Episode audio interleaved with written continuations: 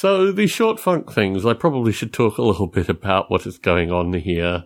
I'm not doing intros and outros and all that uh, kind of tons of nonsense stuff anymore.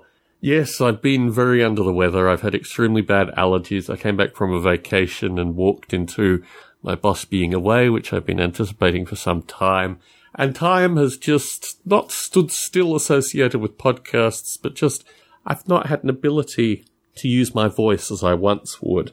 And for this reason, I've not been recording short funks. I've been putting emphasis out on the other podcasts that I've been recording somewhat artificially based in particular numbers that these recordings are receiving, but it is what it is. So now I return to short funk and my thought is to give almost an NPR-esque wrap to this thing, to remove some of the formality and just to have them as a series of ideas that people can listen to without a beginning and an end and some form of middle.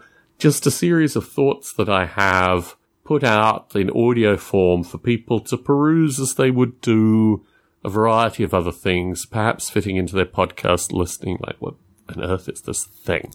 Ah, yes, it's short funk.